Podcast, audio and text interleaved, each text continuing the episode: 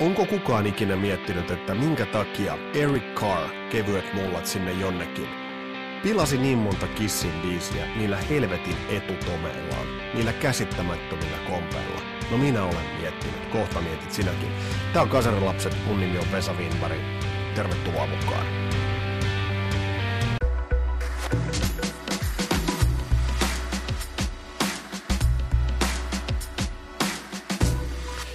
Lähdetään heti tällä, tällä aiheella liikkeelle. Siis tässä jaksossa on tarkoitus puhua, tai mun oli tarkoitus puhua eri bändeistä, sellaisista kiusallisista piirteistä, joita eri bändeillä on.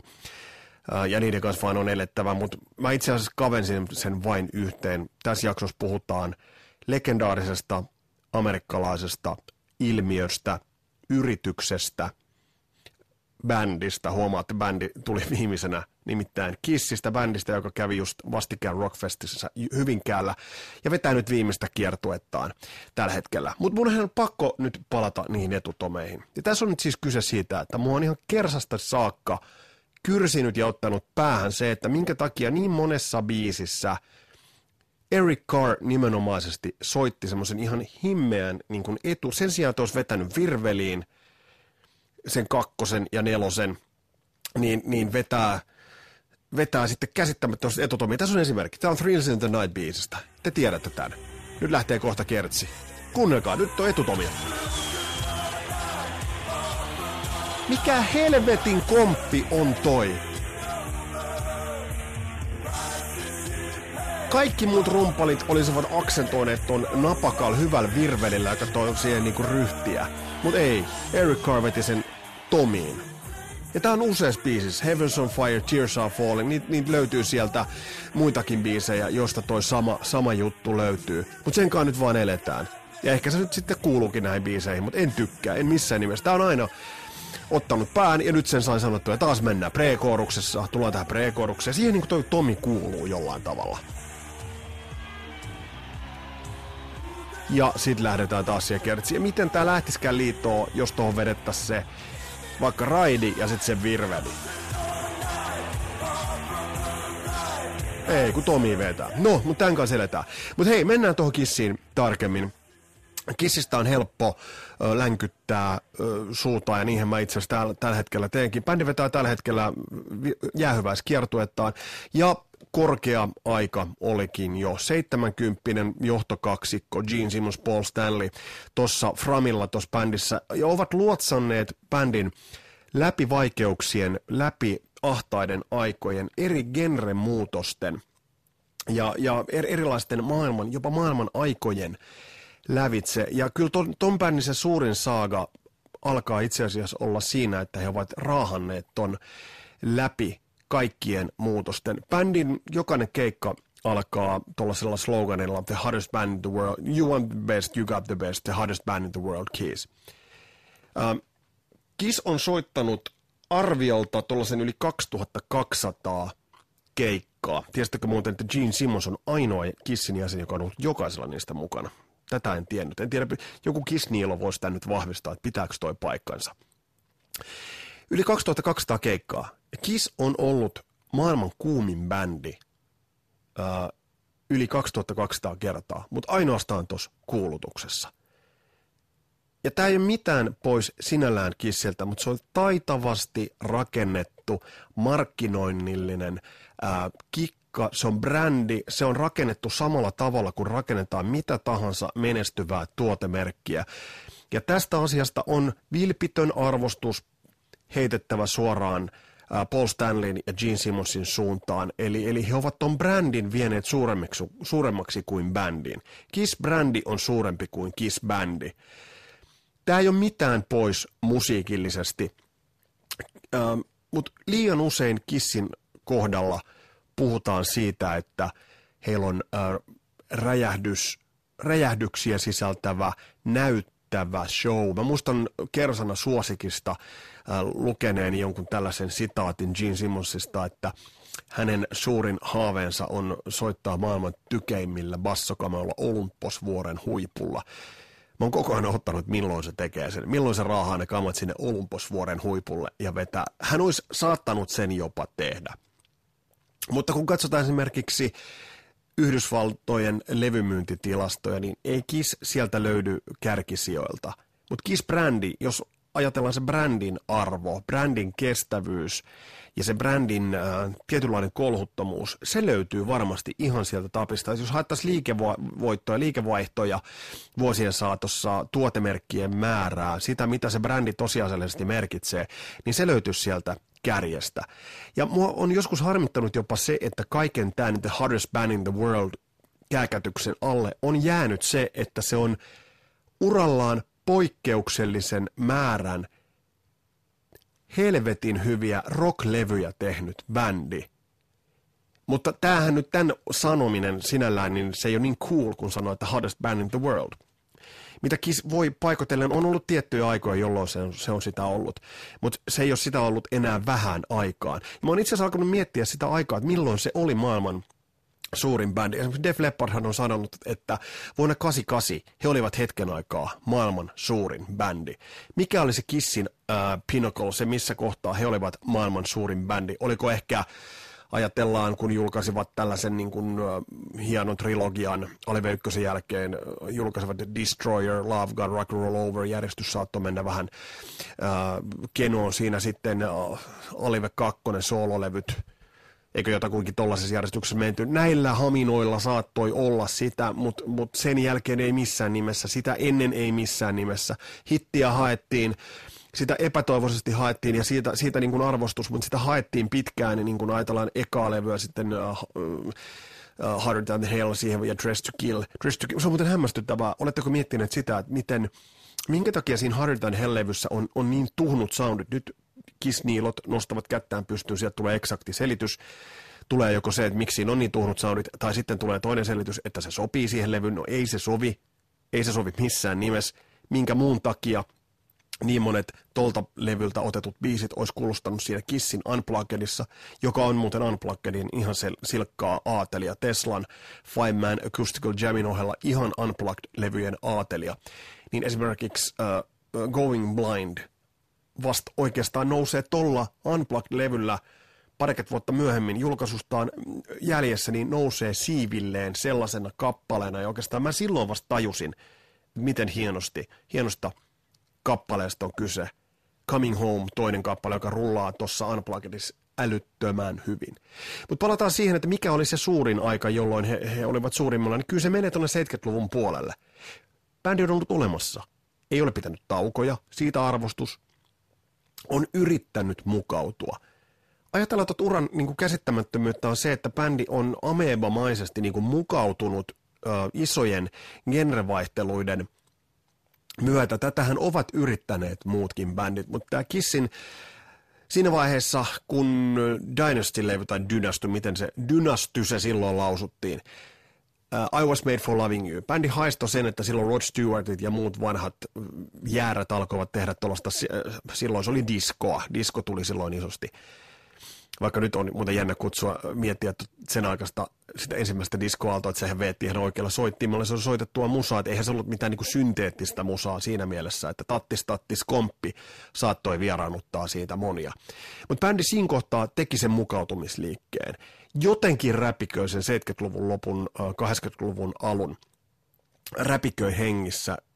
Elder lähdettiin hakemaan. No silloin pitää muistaa, että Queen, Flash Gordon-levy tuli siihen aikaan. Ehkä silloin se ajatus oli, että noiden leffaskoreen kautta tehdään jotain suurta, mutta, mutta se nyt ei vaan, vaan toi, toiminut.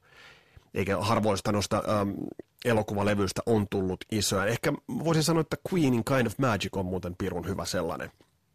Ja totta kai se Queen's Operation Minecraft, siitä ei ole ikinä tehty sitä elokuvaa. Edelleenkin kasarilapset äh, kuuntelijoista Nikolle terveiset, että kuuntele Operation Mindcrime huolellisesti. Kasarilapset, sitä tulee pitämään siitä pikku tuntikokeet. Mutta tämä mukautuminen ja, jatkuu ja tämä Kiss Saga on siinä mielessä mielenkiintoinen, että se, sen katsoo sellaisena jatkumona. Ja sen katsoo sitä kautta, että miten bändi selviytyy näitä jaksoja ja tiettyjä ajan ja musiikin muutoksia läpi.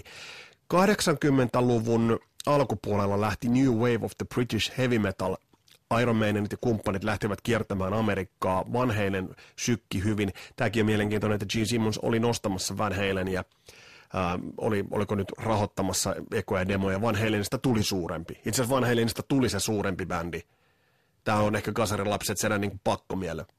Tämä ei tämä mikään pakkomiele, tämä on fakta. Mutta kuitenkin sitten Eric Carr tuli bändiä vähän aikaisemmin, ja kun puhutaan sellaisista isoista rakkaista hevilevyistä, jossa, jossa jotenkin tuntuu, että on kaikki vähän niin kuin kohdallaan, niin onhan Kissin Creatures of the Night sellainen ihan niin kuin puhtaimmillaan.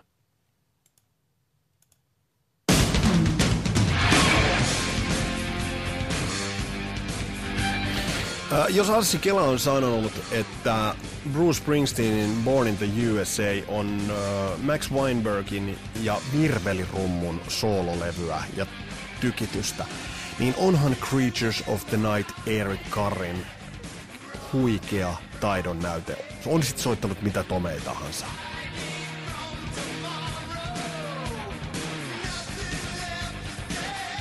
Et, et siinä mielessä niin tämä oli semmoinen ähm, osoitus vitaalisuudesta ja luomisvoima ja vaan käsittämätön nahkan luominen.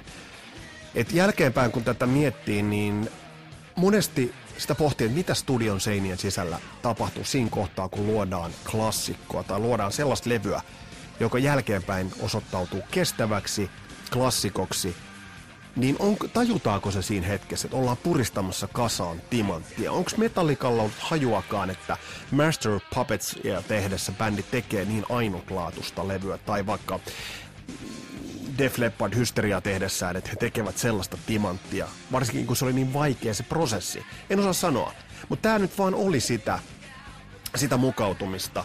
Ja jollain tapaa harmittaa, sit varsinkin kun tullaan tuohon niin Animalize-aikaan, tai Likitap aikaan, Likitap Animalize, silloin alkoi Amerikan Yhdysvaltain länsirannikolta nousta tietyn tyylinen raskaampi musiikki, tietyn tyylinen tämmöinen tukkaheviaalto ja se on ehkä jälkeenpäin mielenkiintoista, että minkä takia Kiss ei saanut isompaa imua tohon. Nyt sanotaan, että olihan Animalize menestynyt levy. Oli, oli. Ei siitä yhtään mitään pois.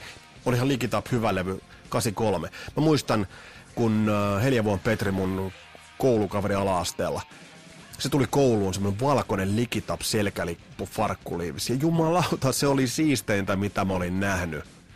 Gene näyttää kieltä ja bändi ilman maskeja ja likitap ja, ja tiedettiin, että jotain tuhmaa se tarkoittaa. Ja se oli vaan niinku siisteintä. Sitten mennään vähän eteenpäin, no alkoi tulla, sit tietysti itsellä tuli nämä muut bändit, tuli, alkoi tulla, että se alkoi se näkemys niin kuin laajentua. Mutta mut sitten tuli Animalize, jota mainostettiin telkkarissa. Mä muistan, kun siinä on äh, videossa on semmoinen, missä Gene Simmons näyttää niin kes, kieltää keskisormen alaspäin ja ylöspäin, niin joka, joka jamppa opetteli sen alkeen. Mä oon monta kertaa miettinyt, millä, miltä me näytettiin siinä Metsäkulman alaasteen pihalla, kun me näytetään kieltä ja tökitään keskisormella ylös ja alaspäin. Mutta sitten se liito ei lähtenyt siitä, Xylem-levy tuli hittejä, hittihakuisuutta, äh, mutta mut jälkeenpäin kun on tarkastellut sitä, että miten, miten bändin ura meni, miten, miten, millaisia kiertueita tuli, sieltä paino bändiä vasemmalta ja oikealta ohi. Ei kukaan ole missään vaiheessa ottanut tuosta Kissin arvosta mitään pois. Kaikki ovat arvostaneet ihan varmasti sitä, että, että mitä Kiss on tehnyt, mutta mut jotain jäi tapahtumatta. Ja, ja musta tuntuu, että onko se, mikä tämän aiheutti, niin tosiasiallisesti se, että maksava suuri yleisökin haistoi sen, että siellä se Gene Simmonsin taskulaskin nakuttaa. Ja viivan allehan tuli kaiken aikaa varmasti voittoa. Mä en tiedä, pitääkö tämä muuten paikkansa, että Blackie Lawless, Waspin nokkamies, on tehnyt isot fyr- fyrkät Vetabiksiin sijoittamalla. En tiedä. Waspista mä oon tykännyt Vetabiksista, en ikinä, koska ne on sellaisia kaurapökäleitä. Ja en syö pökäleitä. Mutta kuitenkin, mutta mut Kissin toi liito ei sit kuitenkaan lähtenyt. Siellä oli pirumoinen määrä yritystä, hyviä biisejä. Mutta MTV jostain syystä haistoi, että tuossa oli kuitenkin, oliko ehkä vanhemmasta bändistä, kärsikö bändi edelleen 70-luvun urasta, kärsikö I Was Made for Loving Yousta. Koska sitten mietitään Crazy Nights-levyä. Mä olin katsomassa itse, itse 88 kissiä ää, kavereiden kanssa Helsingin jäähallissa. Ja mä muistan, kun silloinkin vähän niin kuin se ää, Crazy Nights-levynä oli ohka, ohkaisen, ohkainen soundeiltaan – hyviä biisejä. ja jälkeenpäin on, on, on tullut lukuisia kertoja mieleen, että kokoonpanohan oli todella hyvä Erik Karrin etutomi kompeista huolimatta. Mutta silloin, mä muistan, jäähallissa oli joku 3000 ihmistä. Keikka muuten alkoi sillä, kun siellä oli joku paikallisen helluntaa-seurakannan edustaja meni lavalle kertomaan propagandaa. Mä en tiedä, aika niin kuin gutsy move, niin kuin sanotusti. Keikka muistan jätti vähän valjun vaikutelmaa, kun sitä verrataan varsinkin siitä jonkun ajan päästä seuranneeseen Irman keikkaan Helloweenin kanssa sit tuosta yhdessä jaksossa vähän lisää päminää, niin, niin se oli vaisukeikka ja bändi oli alamaissa. Siitä mentiin eteenpäin. Tulee 90-luvun, 80-luvun loppu, 90-luvun taite. Siinä oli tämä kokoelmalevy, jossa bändi haki Let's Put the X in the Sexit ja muut niin kuin äärimmäisen kornisti ja nolosti jopa. Silloin ne oli noloja äärimmäisen noloja. Haki sitä kiinnekohtaa kytkeytymistä siihen kasari tukkahevi Los Angeles juttuun. He eivät onnistuneet. Olivatko jopa liian New Yorkilaisia vanhoja, en tiedä. Mutta bändi pysyy siellä koko ajan. Ja muistan, kun olin vaihtooppilaana 8990, niin, niin silloin uh, Hot in the Shade-levy tuli silloin muuten uh, muistaakseni biisien kokonaismäärään 83 kappaletta, ja niillä, niillä on 16 eri laulajaa niillä biiseillä. Hide Your Heart, pyöri MTVllä, mutta ei saavuttanut isoa suosiota. Sieltä tuli Guns N' Roses, tuli isosti. Mötley Crue. Pitää muistaa, että Mötley Crue teki tolloin Dr. Feelgood-levyn. Ja se oli Billboard-listan ykkönen. Siinä oli ollut Def Leppardia ja muita aikaisemmin. Niin bändi pysyi kasassa, mutta ei, tosta, ei se, ei se niinku räjäyttänyt tajuntaa. Mutta bändi pysyi kasassa. Monet taipuivat, vaihtoivat koko, no onhan Kiskin vaihtanut kokoonpanoa. Mutta se nyt ei olekaan se juttu. Mutta bändi pysyi kasassa kuitenkin kaikesta huolimatta. Tänne ei ole tarkoitus olla mikään kishistorikko. Mä haluan tähdätä tässä muutamia pointata tässä muutamia pointteja, koska nyt liikaa kuitenkin edelleenkin puhutaan siitä, että miten noloksi meni. Joo, siis nyt pitää muistaa, että jos Paul Stanley on liki 70, ei sen ääni voi enää fysiologisesti olla sitä, mitä se on joskus ollut. Toki se, että olisi voinut lopettaa vähän aikaisemmin. Mutta palataan sitten vuoteen 92. Edellisessä jaksossa oli muuta vuosilukuvirhe siitä nöydät pahoittelut. Näin mitään pahoittele. Sellaista sattuu. Näitä saattaa tulla. 92. Meillä oli silloin kaveriporukka ja me soitettiin tanssikeikkaa, hääkeikkaa Kotkan klubilla. Saatiin fyffet käteen ja meillä oli pieni breikki siinä. Marssittiin legendaarisen sävelaittaan siellä myyjänä silloin Homer Simpson. Mentiin levykassalle hyllylle ja me huomattiin, että Juman chuikka, että siellähän on, on, on siis levy, jossa lukee Kissin logo. Meitä oli siinä Hyttisen Tomi, oliko Vaukosen Matti muistaakseni ja Jylhän Jari, terveiset kaikille. Oltiin siinä ja otettiin se Kissin levy ja mentiin siihen kassalle. Ja se oli niin kolme juttu, kun muistaakseni siinä oli vain yhdet luurit. Ja yksi kerralla jokainen laittanut luurit päähän ja jokaisen kommentti sille, oho. Kyseessä oli nimittäin Revenge-levy. Ja kun me siinä alettiin kuunnella sitä Revenge-levyä, niin levyn starttaava Unholy teki sellaisen vaikutelman, että harva levy on tehnyt. Koska tämä on sellaista raporttia, että tämä edelleen nostaa kylmät väreet. Ja tässä bändi teki se, mitä ne olisi voineet tehdä ja yrittää, ja ehkä ovat yrittäneetkin jälkeenpäin tehdä, eli, eli se semmoinen toimivien käytäntöjen reseptien kaivaminen. Kokoonpano oli vähän vaihtunut, Eric Carr oli valitettavasti menehtynyt syöpään tuossa kohtaa loistava muun muassa Badlandsista tuttu rumpali Eric Singer tuohon toho tuli, mutta kun me siellä sävelaitas tää kuultiin, niin kyllä palkki putosi. Ja edelleen.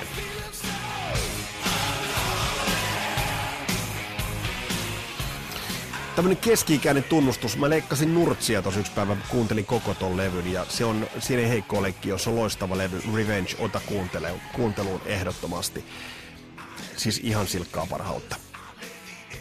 Äh, millaisen johtopäätös me nyt tästä kaikesta niin nyt sitten Kissin osalta tehdään? Mä tiedän, että siellä on vannoutuneita Kiss-armylaisia ja, ja mä arvostan oikeastaan sitä teidän sitoutumista ja mä myös arvostan sitä, että, että bändi seurataan niin, kuin niin sanotusti loppuun saakka. Toi on vähän tuskallista, joten voimii teille. Oli muuten mielenkiintoista, kun Rockfestillä monet olivat niin yllättyneitä, miten hyvä Def Leppard oli siinä soittaessaan ennen Kissiä. Haloo, maailman johtava areenabändi. Se yllätti teidät. Se yllätti teidät.